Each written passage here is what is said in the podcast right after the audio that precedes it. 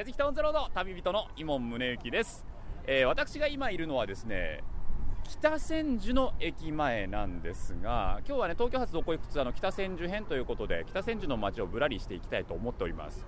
駅前ねイメージで言ったらねあの仙台駅をちょっとちっちゃくしたような もうちょっとちっちゃくしたような感じでねロータリーがあってかなり人もたくさんいてにぎわってるんですがちょっと前はなんかおしゃれなイメージあんまりなかったって言ったら失礼なんですけどなんだけど最近ねなんか大学が誘致されて入ってきたりとかなので若者が増えたり随分街並みもおしゃれに変わってるっていうんですね。実は矢敷北東京発どこ行くツアーでは一つ基準となっているあの住みたい街ランキングでも北千住が赤丸急上昇中ということで、え今日はこの北千住をぶらりしていきたいと思っております。最後までお楽しみに。矢敷タウンザロード。耳で感じる旅番組。ご案内役の松本英子です。この番組は日本全国津々浦々そこに暮らす方々との出会いを通じてその土地の魅力やゆったりと流れる時間をお届けする旅番組です。さあ今回の「やじきた」は東京探訪シリーズ。東京発どこ行くツアー赤丸急上昇タウン北千住編です。毎回東京の気になるところへ行くどこ行くツアー JFN パーソナリティの伊門宗行さんがやじきたスタッフと一緒に気になるエリアをぶらぶらとお散歩しながら東京の意外な魅力を発見しようというシリーズ企画です。さて隅田川と荒川に挟まれた千住地区にある東京都足立区北千住。江戸時代には日光街道の宿場町として栄えさらに松尾芭蕉が奥の細道の出発に選んだのが千住塾いわゆる東京の下町にあたるエリアで昔ながらの商店街のほか路地に一歩入ればレトロな香りが漂うお店が軒を連ねる光景が今でも残っています。その古い歴史を持つ北千住なんですがイモンさんが言っていたようにここ最近大学が相次いで進出するなど街の雰囲気が変わってきているようだということで赤丸急上昇タウン北千住に矢敷北一行が行ってきました。旅の様子は番組ホームページの動画や旅日記でも楽しむことができます。ぜひホームページをチェックしながら聞いてみてください。それでは東京発どこへ行くツアー赤丸急上昇タウン北千住編スタートです。北千住街をぶらりするの初めてかもしれないですけどね。すごいにぎわってて今僕がいるのは北千住サンロード商店街というところなんですけどもここね入ってすぐ遠くの方あの商店街のゴールどこかなって思うんだけど先が見えないぐらい長いですね。で両側には本当にたくさんのお店があって地元の方で今日もにぎわってます。もちろんねチェーン系のお店もたくさんあるんだけどなんかなんだろうリサイクルショップとかね。なんかこの商店街、ね、脇道もたくさんあってそこ覗いてみるのも楽しいですね。ここはなんかやっぱり商店街新しくこう整備されてる感じではあるんだけど脇道入るともう古き良き下町の家が並んでいる感じもねいいですね。やじきタウンザロード耳で感じる旅番組。東京発どこ行くツアー赤丸急上昇タウン北千住編。松本英子がお送りしています。江戸時代には日光街道の宿場町として栄え今でも趣のある街並みが残る町北千住をめぐる今回のやじきたです。まずはご挨拶代わりに商店街をぶらりこのサンロード商店街は別名宿場通り商店街と呼ばれていましてかつて日光街道だった通り、まあ、つまり昔の日光街道が商店街になっているんですね。まあ、ということは江戸時代からにぎわっていた通りともいえる宿場通り商店街ちょっと歴史も感じますが庶民的で歴史深いサンロード商店街を歩く一行商店街の中でもちょっとと目を引くところを見つけたようです。あれ？なんだろう？北千住宿場町通り 60? お休みどころ千住町の駅ですって。観光案内所。足立区観光交流協会の札が出てますな。何だろう？ちょっと中入ってみます？せっかくですからね。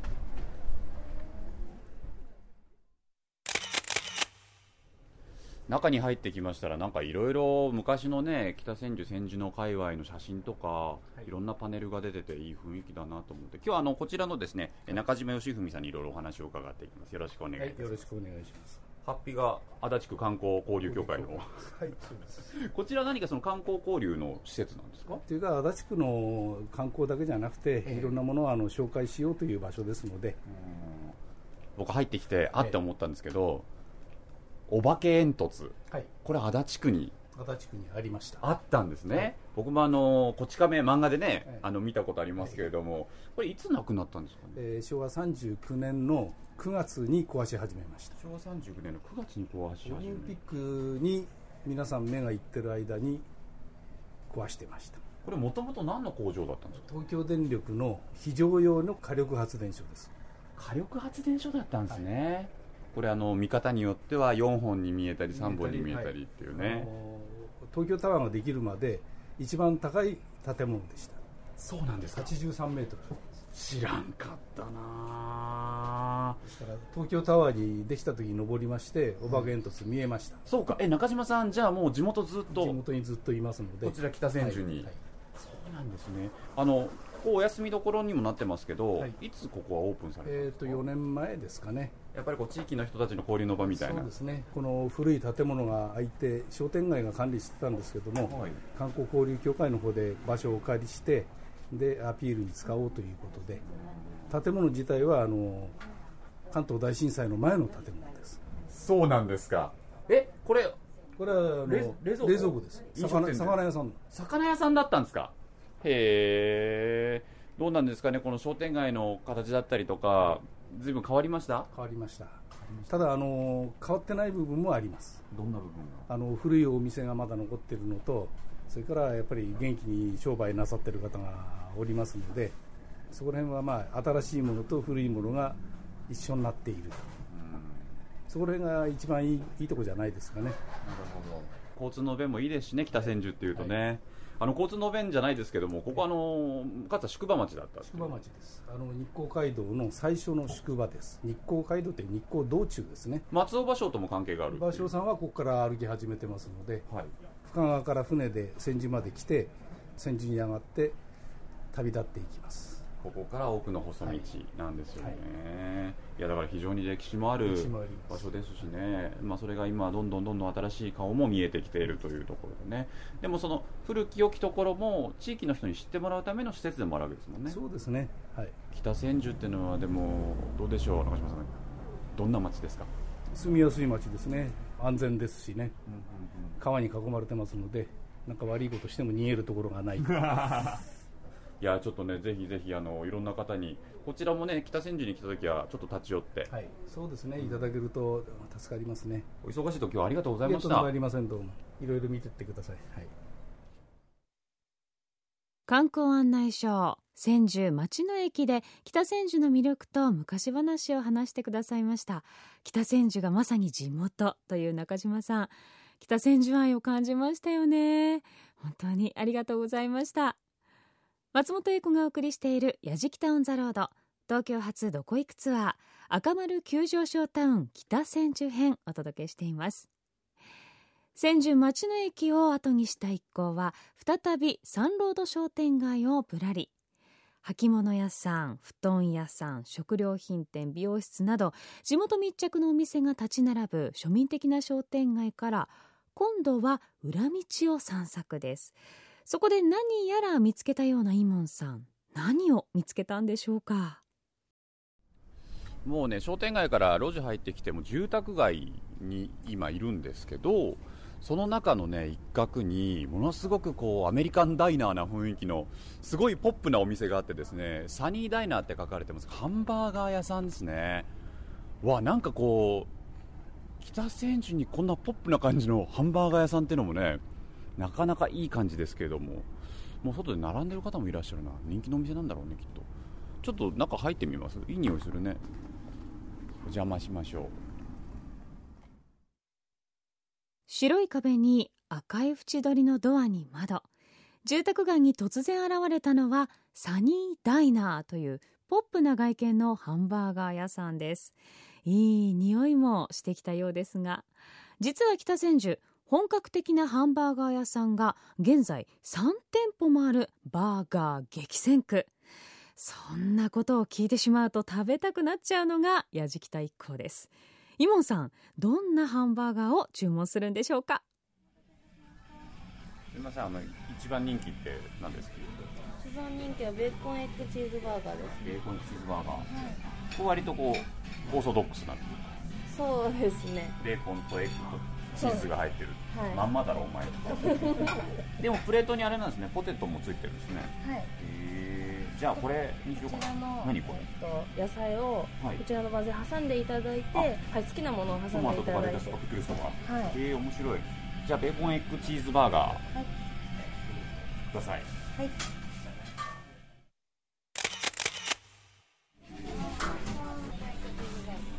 お大きなお皿にすごいボリュームですな。本当だ。ポテトフライも美味しそう。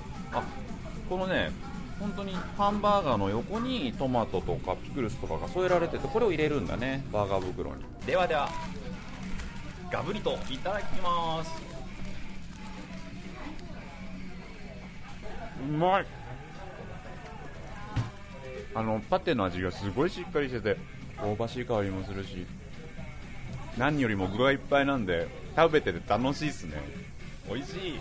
止まらなくなります。もう一口目食べたら次の次の一口もう行きたいもんですぐ。いただきます。食べてよ。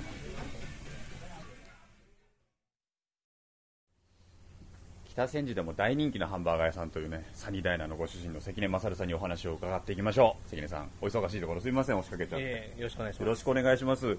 あのお店はオープン何年目なんですか？オープンがちょうど10年経って今度11年目に入るところあらおめでとうございあます。りがとうございます。こう10年ってなるとやっぱりこう、ね、北千住の街って随分と変わったんじゃないですか？そうなんですよね。結構。そうなんですよね。かぶせていきましたね。いやもうもういやいやもう本当にあれなんですよ。僕も記憶がもうどんどんなくなるぐらい駅前の変化とかがもう目まぐるしくて。当然ですけどもお店もね順調に10年ですから、はい。営業を進めているっていう証拠だと思うんですけども売り上げなんかにもその辺は出てきますそうですね。やっぱり若い方とかも増えてて。で何年か前にこうハンバーガーブームみたいのがあったりして、でそこでパーンって結構認知はされてきたんですよね。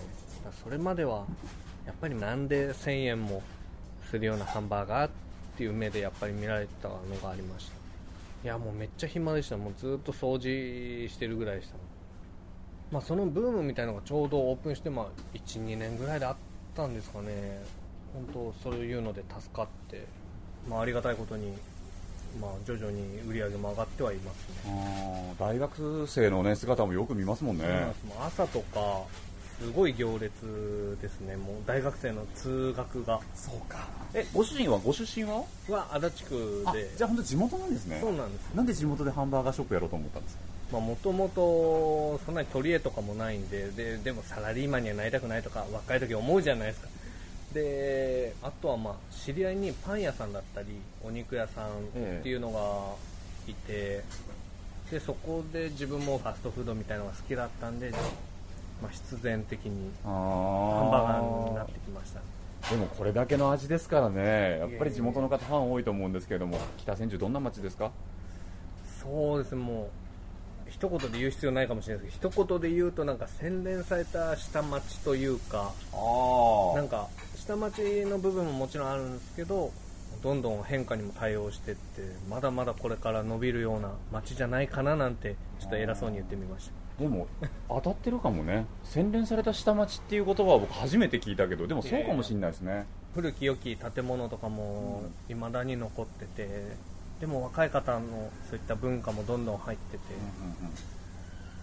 でもあれじゃないですかその下町っていう部分でいうと隣近所の付き合いだったりとかおじいちゃんおばあちゃんなんかもね、はい。い、かがです？感じます？いやもうすごいありますね。なんか梨が取れたよって梨持ってきてくれたりなんか 梅のゼリーを作ったかなとかそういう方が多いですね。そうなんだ。もう差し入れを普通に あの親戚の家に来るみたいな感じですね。へえ愛されてるな。えじゃあなおさらそのね味で返すっていうね、はい。ことですよねきっとね。そうですね今日なんかお忙しい中だったのに本当にありがとうございました。ええこちらこそありがとうございます。いや香ばしい匂いがする店内からでしたけれどもね。ありがとうござえーご主人の関根勝さんにお話を伺いました。ありがとうございました。ありがとうございます。やじきたオンザロード耳で感じる旅番組。東京発どこ行くツアー赤丸急上昇タウン北千住編。松本英子がお送りしています。さあ江戸時代には日光街道の宿場町として栄え今でも昔ながらの街並みが残る町北千住を巡っています。今回のやじきたです。庶民的な商店街に昔ながらのお惣菜屋さん。銭湯の煙突など趣のある町に大学などの新しい建物も増えてきた北千住。ぶらりしているやじきた一行も新旧が融合する街をしっかりと堪能。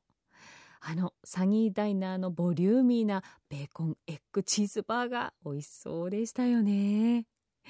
えさらに途中昭和8年創業の飴屋さんに寄り道したり北千住散歩を楽しんでいたそうです。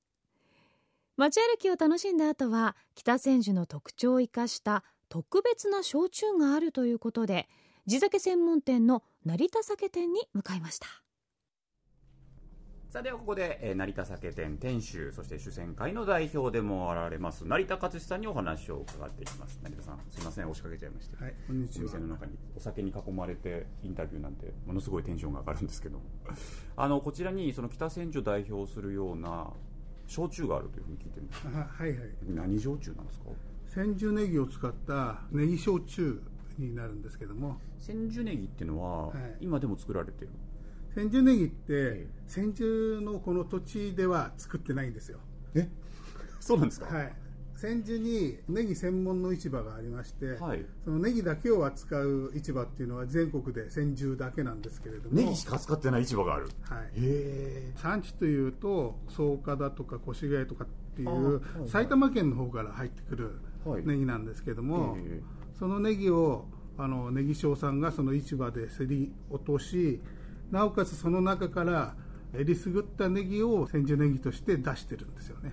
へえじゃあもうブランドネギそうですね。になるんですね。昔からあるんですか？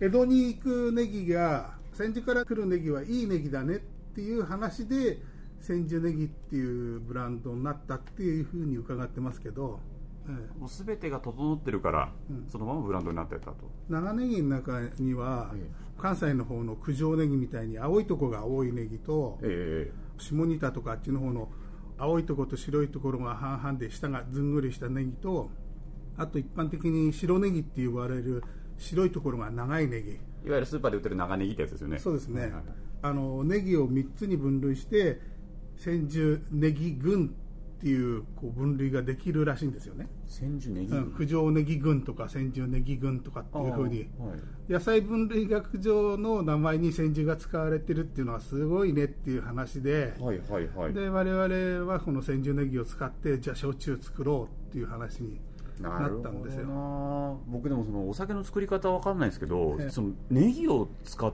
て焼酎ってどうやって作るんですか？もともとやっちゃばっていうこの千住ネギ焼酎ははい米焼酎なんですよ、あそうなんですね、えはいはい。米焼酎を作りまして一時もろみで、はい。で二次もろみの中にネギを加えて蒸留するという形になって。香りがつくとですか？うですね。味香りを焼酎につけるっていうような形で。やっぱ米焼酎がぴったんこだったっていうこと？そうですね。まあいろいろ試してみたんですけども、ネギ焼酎っていうと皆さんまず一等最初に薬味に刻んだ時のネギ臭いネギの匂いを思い浮かべるですが。私は今思い浮かべてます。はい、そうじゃなくて、はい。千住ネギの一番の特徴っていうのは糖度なんですよ。甘いんですか？甘いんですね。糖度計で糖度を測ってみると、はい。メロンと匹敵するぐらいの甘さという。当ですか？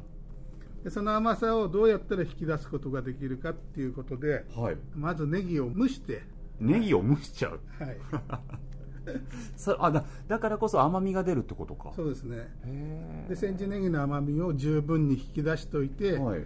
熱々のネギを刻んでネジもろみに入れて風味と糖度を引っ張り出してそうなんですね。焼酎にするという、名前やっちゃばっておっしゃいました。あのひらがなでやっちゃ。で、はい。場所の場でやっちゃばなんですか？この名前はなんでまた？やっちゃばっていうのはもともとあの青物市場のことをやっちゃばって呼んでた呼んでたっていうか今でも呼ぶんですけどね、市場の外から聞いてるとその掛け声だとかなんかがやっちゃやっちゃやっちゃやっちゃって聞こえるっていうんでやっちゃばって呼ぶようになったという話ですよね、音なんだ。はい。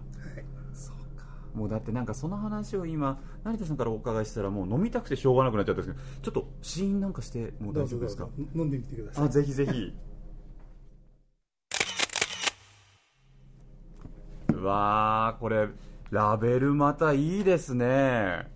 先日のねあのイイラストレーターでも中田絵里さんっていう人に書いてもらったんですけども。あの長ネギがね千住ネギがこう縦に何本も並んでいるイラストが描かれてるんですけどもねやっちゃばっていう風にドーンと書かれてます。試しに飲んでみてください。いいですか？はい。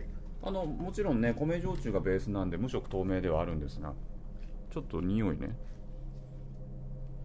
うーんかすかにネギの香りがするかな探していくとっていう感じですけど大体生のネギを想像しながらこう持っていくんであれ？っていう。そうなんですよ。いい香りがすると。っても美味しそう。いただきます。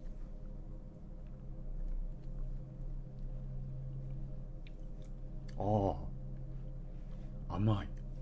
まだネギの味ってそんな感じないですよね。そんなにしないですね、うん、これ今試飲カップでなんだけど、あのグラスでもって一杯飲み終わる頃になると口の中にネギの味がわーっと湧いてきてああやっぱりネギだったんだっていう。そうなんだ。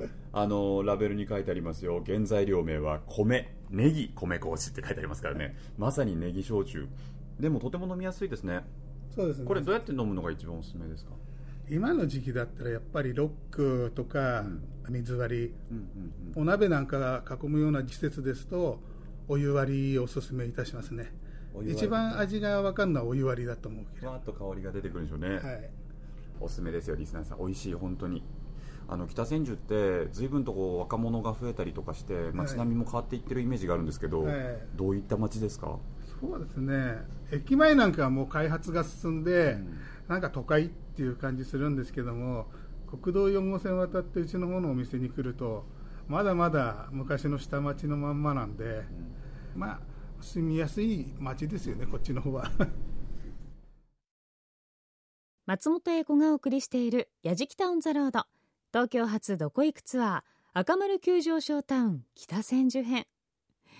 いや北千住にネギ専門の市場があってしかも千住ブランドのネギ千住ネギというのがあったというのは初めて知りましたね。しかもその千住ネギを使ったネギ焼酎やっちゃば。かなり興味があるんですがネギ臭さはどこへやらネギの甘みを引き出した焼酎なんですね。すっかりイモンさんもお気に入り1本購入したそうですよ。昔ながらの街並みが残る街北千住を巡っている今回のやじきた。720ml の焼酎瓶を持ちながら北千住の駅前に戻った一行。今度は駅からすぐのところにある商店街を散策することに。千住ホルモン。あ雀荘とかあるよ。いいですね。なんかこう一本入って飲み屋街に入ってきたんですけどね。ここはもう右も左も飲み屋さんかなと。いうエリアですけどね。でもねそんな中あの昔からあるような本当に古き良き居酒屋もあるんだけどバルもあったりとかね。あとはあれだね飲食なんでカレー屋さんがあったりとかインドカレーのお店あったりとかカラオケ屋さんがあったりとか。あとあの大人のお店があったりね。しますけれども。ねいいな。まだねあの日も暮れる前の時間帯なんでちょっとねその喧騒はないんですけれど。あれこんな細い路地にもたくさん店ある。今のところも大概ね細い道でしたけども。中にも飲食店途切れないですね。スナックがあったり。へえちゃんこ屋さんがあるな。猫が寝てる。かわいいいいですねあ蔵だ。え蔵をそのまま改築して喫茶店にしてるんですかこちら。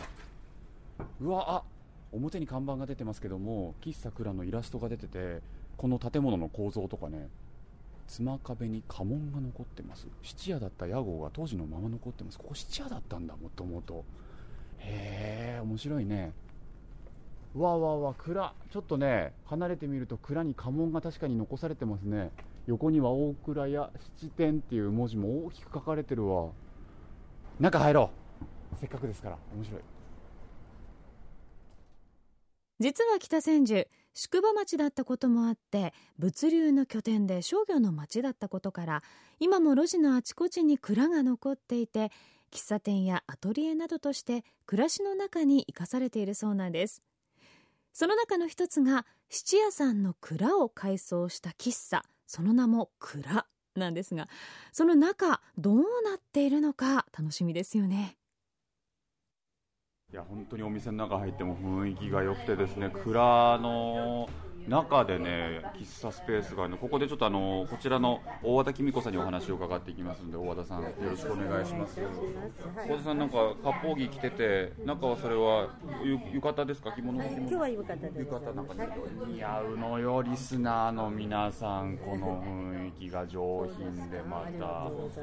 マダムっていう感じがすごく素敵なんですけど。ここもともと質屋さんだったんですうかちがね、母が30年質屋やってまして、ええその後、約同じぐらいこの店が続いてます。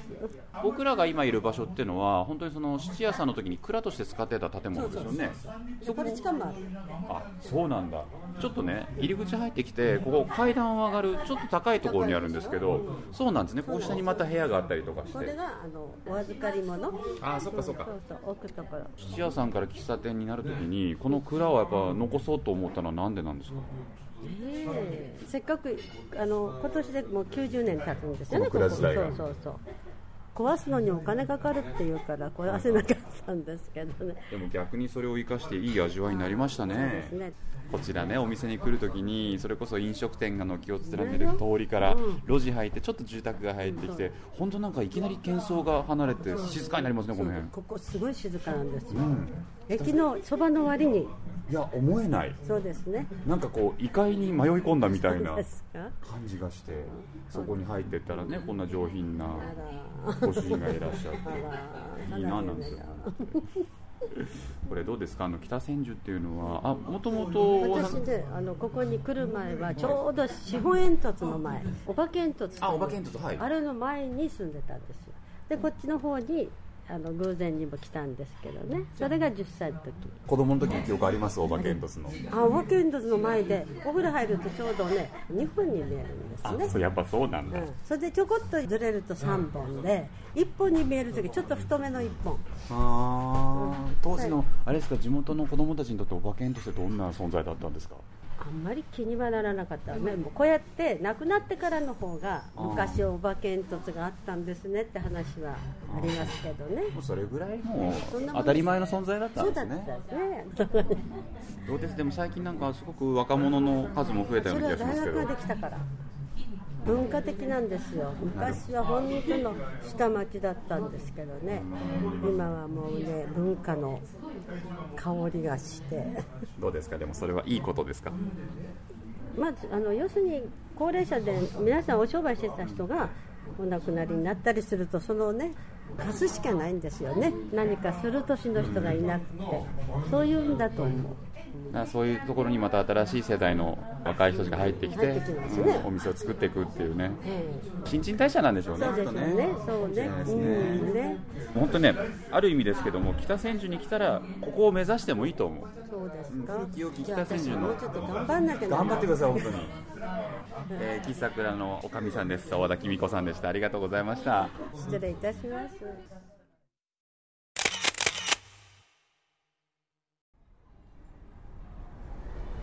さあ、矢北オンザロード。東京発どこ行くツアー今日は赤丸急上昇の街北千住編と題してね北千住の街をぶらーっと結構範囲も広く回ってきたんですけれどもそのおかげでね下町の北千住の古き良き姿も見ることができたし駅前のこの飲食店のちょっと下世話なね 北千住の姿を見ることができてすごく楽しかったな。なんかこうなんだろう万華鏡のようにコロコロコロコロ表情が変わる感じもしますしね。で今日僕らちょっとラッキーなのか何なのかタイミングでちょうど足立区の花火大会の日で今僕らエンディングで駅前に戻ってきてるんですけどもこの後ね何時間か後に花火大会なので浴衣の女の子たちがぞろぞろと駅から出てきてねこの浴衣の子たちの風景も北千住の街いいですね。なんかすごくマッチングしてるんだよな。いろんな表情あると思います。うん、東京にはこういう街も必要だ。ぜひね北千住もなかなか観光では来ないかもしれませんけども遊びに来るといい東京の姿見られると思いますよ。ぜひ。というわけで「やじきたオン・ザ・ロード」旅人は井門宗之でした。やじきたオン・ザ・ロード耳で感じる旅番組。東京発どこ行くツアー赤丸急上昇タウン北千住編。松本英子がお送りしてきました。地元の方も驚くほど変化を遂げてきた北千住。新しい風を呼び込みながらも昔ながらの街並みも生かし地元愛にあふれた人たちがお店も守り続けていて本当にあったかい空気の流れている街でしたね。住みたい街ランキングに入る意味も本当に分かりました。さあイモンさんが巡った今回の旅の様子。番組ホームページの動画や旅日記でも楽しむことができます。アドレスは www.jfn.jp スラッシュやじきた。また放送終了後はポッドキャストでも配信をしていますのでぜひチェックしてみてください。やじきたオンザロード耳で感じる旅番組。ご案内役は松本英子でした。